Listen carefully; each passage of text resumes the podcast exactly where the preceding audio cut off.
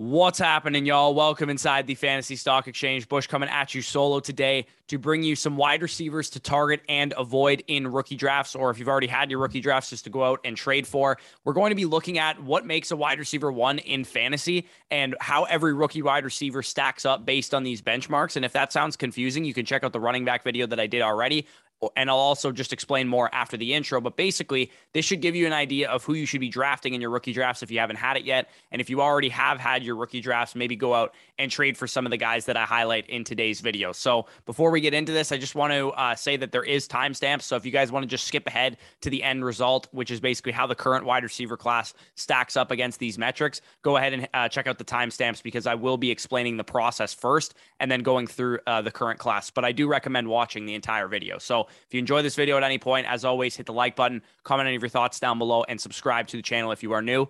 Now let's hit the intro.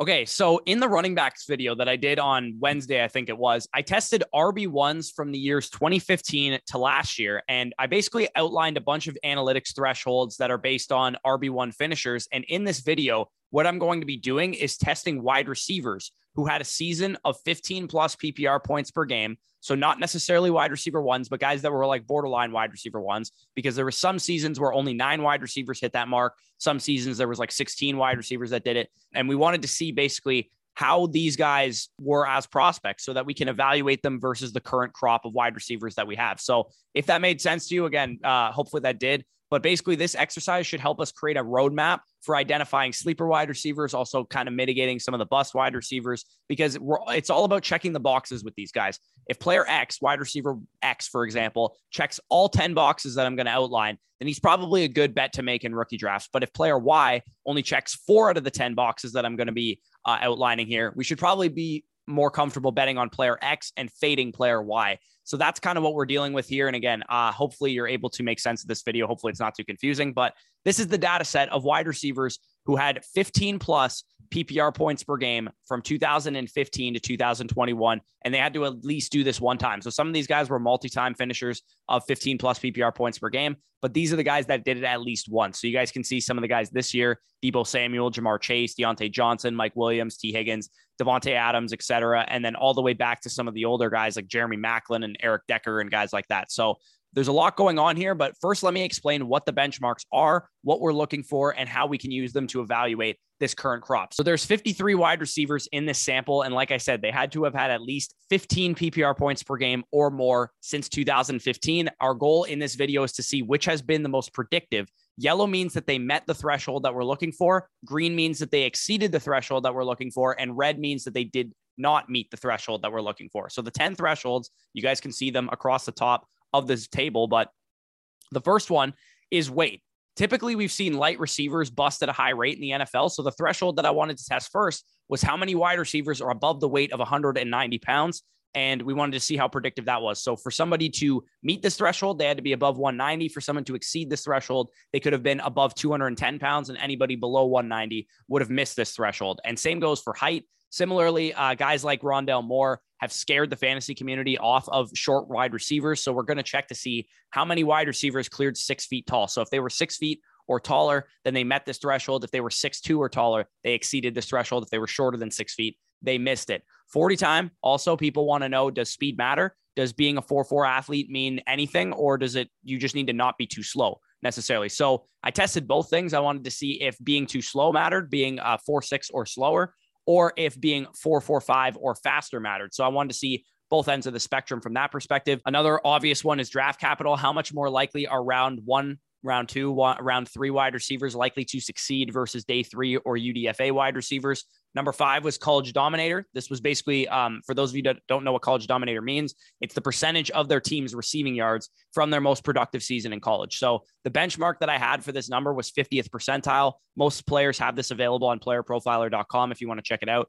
30% dominator rating is the aim that we're looking for. If they were above a 40% dominator rating, they exceeded this threshold. Number six was best season target share. Is the wide receiver's best season's target share that they registered in their college career above the 50th percentile, which was 22.0% target share? This should filter out players basically that never commanded targets in college, but at the same time doesn't knock a player for having his most productive season, let's say as a freshman or as a sophomore, rather than their draft eligible year as a junior, as a senior, or something like that. Number seven was best season yards per team pass attempt. And again, that kind of sounds confusing, but all it means is that in their most, uh, most productive season, how many receiving yards did they have relative to how many times their team threw the ball. Benchmark was 2.25 for this one based on the number for the wide receiver sample that I looked at. That seemed to be a pretty common middle ground to get a good predictive number. And then number eight was if you guys follow me on Twitter, um, you know, I got into it with Fusu Vu on Twitter, who basically lives and dies by early declares. And I, t- I just asked him what, you know, what's your process on early declares? He didn't really feel like telling me. So I wanted to test that as well. I wanted to see how many of these guys were early declares, meaning they declared for the draft either as a true junior or as a redshirt sophomore. They didn't see, stay for their redshirt junior season, senior season, redshirt senior season, etc. Similarly, number nine was their age coming out. So when they were drafted, how old were they? And the number that I used, and I actually set the bar pretty low here, was 22 and a half. They needed to be younger than 22 and a half on draft day, the day that they were drafted. And I set that bar low because I didn't want to just, you know, look for guys that were 21 when they were drafted or 20 and a half years old because I didn't have a uh, big enough number. So basically, this was a disqualifier to filter out players that were, quote, too old. And most juniors, most seniors should be younger than 22 and a half.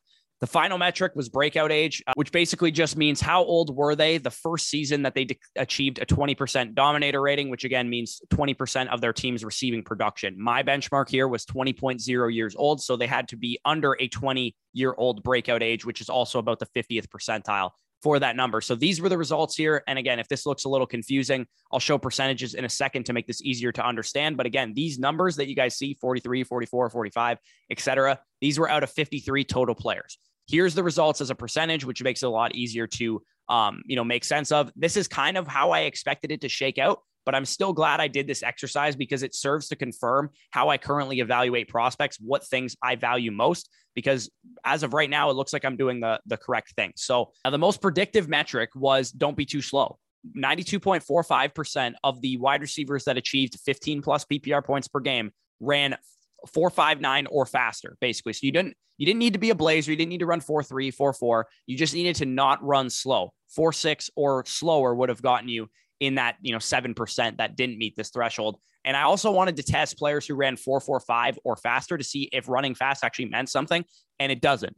37% of the of the 53 wide receivers ran 445 or faster, basically just fully confirming the, the thought that I already had, which is running a fast 40 time does not equal fantasy production. It does not necessarily make you more inclined to be a fantasy relevant wide receiver. You do not need to run fast to be a good wide receiver in the NFL. You just need to not run slow.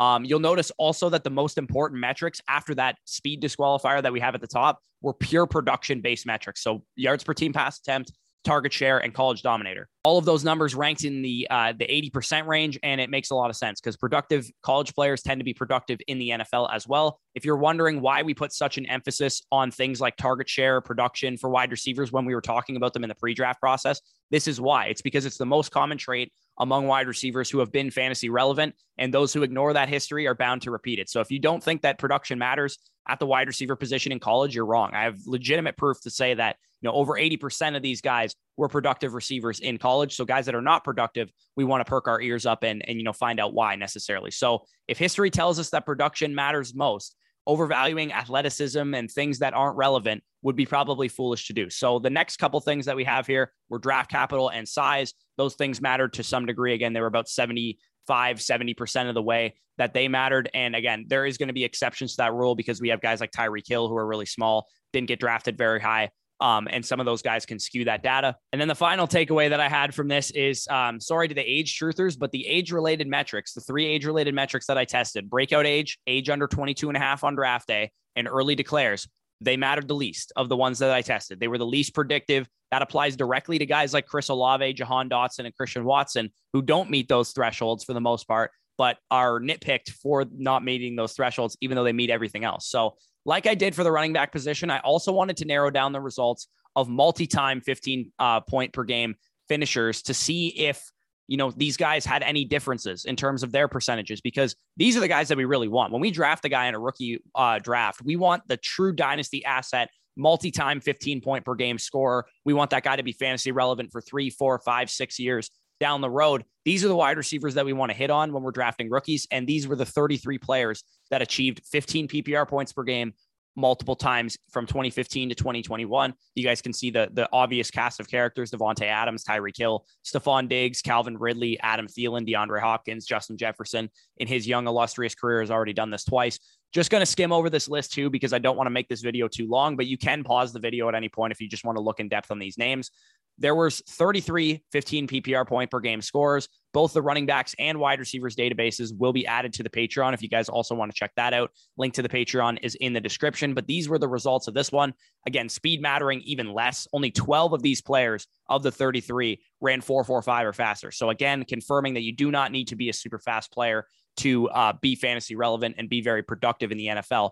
And on the percentages, there was a few changes that came up we did see a nearly 10% increase across the board in the production based metrics. Most of those numbers were in the 80% range before, now up near the 90, 95% range. So production mattered even more for these guys that were multi time finishers. So again, being productive in college mattered a lot to being productive in the NFL, especially being productive over the long term in the NFL. And uh, being too slow actually mattered a little bit less, thanks to guys like Keenan Allen, Eric Decker, Jarvis Landry, and Cooper Kupp, who all ran slower than 4 6 at the combine. So those guys, you know, kind of skewed the data a little bit, basically giving hope to guys like David Bell and Justyn Ross, who ran 4 6 or slower. Age related metrics mattered a little bit more in this sample for uh, long term sustainable production, up near 60%, 70% range. But again, not necessarily something that was overly, overly predictive. So the takeaway is pretty obvious. Uh, I've kind of highlighted it through, throughout this video. What I expected, and it's good to refine your process, make sure you're not missing something important. But production is king, not age adjusted production, not experience adjusted production. Just produce at any level, at any age, just produce. If you produce, then you have a good chance of success. Age adjusted production matters. But if I have two sample prospects Prospect one was productive early in his college career as a true freshman, but failed to progress further as a player versus a prospect who maybe struggled as a true freshman, struggled a little bit halfway through his sophomore year, but then blew up as a junior, blew up as a senior.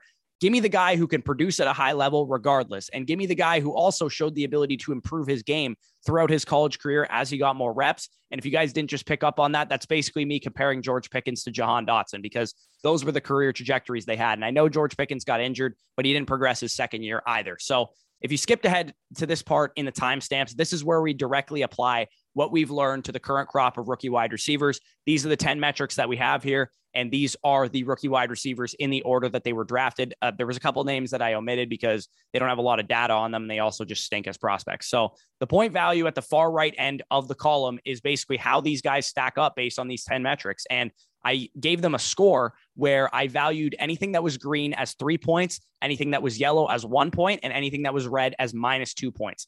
And you guys will probably realize why Drake London was my wide receiver one anything you can hold against Drake London is a film related, nitpicky type of uh, grievance. He's objectively an awesome prospect on paper. 28 was his score here, which is very, very high. It's among the best prospects that you'll see, even of the guys that have already done this. Other green prospects that you guys can see here were Treylon Burks, who scored the highest in the most important areas as well, like production, size, draft capital. So I'm not worried about the fact that he didn't run faster than 455 or that he um, maybe had a little bit of a later breakout age. Like it, it doesn't really matter to me. Treylon Burks was productive, and that's all that matters. And he's big, and he was drafted highly. There's a couple analytics darlings here that also scored uh, green scores. Skyy Moore for the Kansas City Chiefs and Wan'Dale Robinson for the New York Giants also scored very well because they produced at a high level in college, but fall short really only in terms of size. Those were the only two metrics that they kind of missed. And uh, Skyy Moore actually met the weight metric, but not the height metric. And of course, Wan'Dale Robinson is five foot eight. So everybody wants to nitpick him for that. I think both of these guys are phenomenal values in rookie drafts right now. Mid mid to late first for Skyy Moore, early second for Wan'Dale Robinson. No, I'm not elevating Skyy Moore because he's on Kansas City. I'm elevating him because he was already a good prospect and he's on Kansas City. So final green score was Khalil Shakir, actually, all the way down in the fifth round. Khalil Shakir, who I will keep shouting as the best value of any third round wide receiver that you're going to get in a rookie draft. I have drafted him three times so far in in rookie drafts. I'm only in six leagues, and I've had all the rookie drafts uh, already, and I've drafted him in 50% of my leagues. So I have a lot invested in Khalil Shakir because I think there is no chance that he should have fallen to round five. I thought he was a round three wide receiver in the actual NFL draft, and I think he's going to prove Buffalo right for taking the chance on him. A lot more yellow and green in the uh, the wide receivers video, as you guys will notice, than I had in the running backs video, and that's not by accident, right? We knew this wide receiver class was better than this running back class. Hence why we have a lot more good prospects versus the running back class. And I do want to draw your attention to, like I said earlier, Chris Olave, Jahan Dotson, and Christian Watson, because those three players have gotten dinged all draft process for not having the age adjusted production and not being early declares and being productive as freshmen and stuff like that. At any age, all that matters is production. And if you're wondering how Christian Watson hits these metrics because he only had like 800 receiving yards this year, remember that these are market share related stats. So while he only had 62 targets this season, those 62 targets was actually a 27.5% target share because NDSU just didn't throw the ball. And needless to say, this exercise actually opened my eyes a little bit on Christian Watson. And uh, I might be a little bit more in on him than I was before doing this. Uh, let's just put it that way. So size is somewhat of a concern as well at the top of the class. We have a lot of light prospects under 190 pounds, like Garrett Wilson, like Chris Olave, like Jahan Dotson, you know, like all these other guys that are at the top of the class here. Uh, but many of those guys are outstanding in other areas. So I'm not really holding the size against those guys too much. Looking at the most important metrics in the middle, uh, the production related metrics, we can see that George Pickens, Alec Pierce, John Metchie, Velus Jones, Danny Gray, and Erik uh, Ezukanma. I can't even say this guy's name, but it looks like these guys are bad bets to make because they didn't produce in college. And again, remember, these were the most important metrics that we looked at, the most predictive. Ranking that poorly in the most predictive metrics likely means I will be out on most of those guys. And I think most of you guys already knew that I was out on most of those guys. Between those six wide receivers, the only one that I've drafted is John Metchie, and I drafted him in one of my six leagues. It happened to be our listener dynasty league, but I'm just I, I'm not really in on most of these guys because they weren't very productive players ranking that poorly is is just a big time red flag to me. Uh, a couple round two values that you guys can get on guys, uh, wide receivers that are going in around round two of rookie drafts right now are David Bell and Jalen Tolbert. And it's not really a shock to me that either of these guys ranked highly because they were productive players. Unfortunately for David Bell, he's too slow, right? He was under, uh, uh he ran slower than a 4 6, but he quite literally checked all nine other boxes. So, other than being too slow, David Bell, he literally checked everything else. And he was 0.1 uh, target share away from being a green prospect, uh, a, a, score over 10, because he had a 29.99% target share in college. So in his best season. So this is a dude that should be on your draft boards in the early second round because he is a phenomenal value. Jalen Tolbert ranks terribly as an age prospect, right? Because he's an older prospect. He's like 23 years old, didn't break out early, but he was productive his final two seasons, and he ranks borderline elite everywhere else, aside from the age related metrics. Also looks like Romeo Doubs is a solid sleeper as well. I know a lot of you guys in the comment section talk about Romeo Doubs a lot. Kyle Philips, Calvin Austin, not really that interesting to me. But yeah, that is it. That is the wide receiver class. I hope you guys enjoyed this video. I hope it was informative for you. Again, I will have uh, this data organized in the Patreon for those of you guys that are members of the Patreon. Um, the running backs and the wide receivers, I will organize that into one sheet, throw that up on uh, the Patreon as its own post. And I'm going to do that as soon as I'm done posting this video. So uh, keep a lookout for that if you guys are Patreons. And also stay tuned on the Patreon because we are going to be um, launching databases for the 2023 class. So you guys can get a head start on the prospects that we have coming up in this college football season. Get ahead of your league mates, get an idea of what some of these 2023 first rounders are worth for sure. And uh, if you guys are interested in that, like I said, the Patreon is linked down below in the description, patreon.com forward slash fantasy stock exchange. And also, if you want our dynasty rankings, you can see where some of these guys were ranked for us. That is available on Patreon. Also available by using promo code FSE at underdogfantasy.com uh, at sign up and first deposit. You'll get 100% match back on whatever you put in by using our promo code. And you'll also get our Dynasty Rankings Manifesto totally as a free gift for using our code. Also, check out the TikTok as well. We're going to be bringing some content over there this summer. Peace out, guys. We'll talk to you soon.